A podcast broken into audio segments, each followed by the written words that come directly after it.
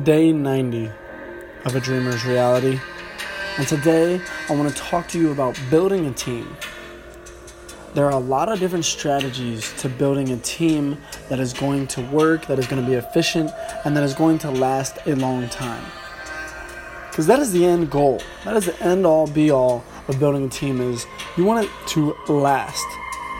You want the team also to build off of each other. You don't want yourself to just be the leader of the team and then you get better and then everyone else just kind of stays the same and they just work for you.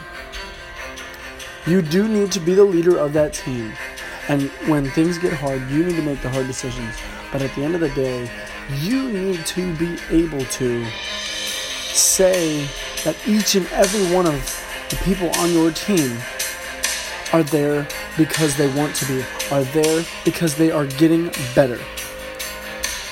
If your mission in life is to help other people and you're not helping your own team out, then you're losing.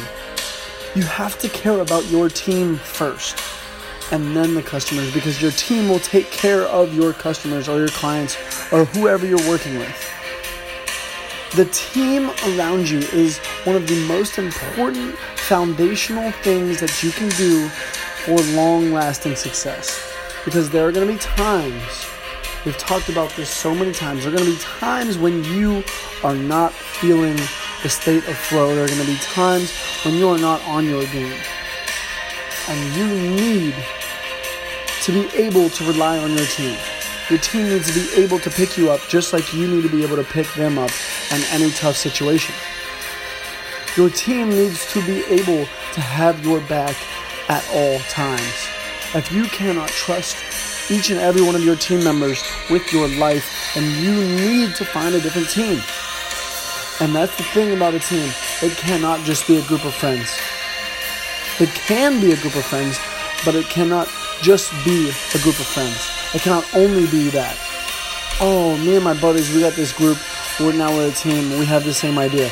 You need to realize that there's gonna be people possibly on your team that you're not necessarily friends with, you're not buddy buddy with, but they're necessary to have on your team because they know what they're doing and they're dedicated.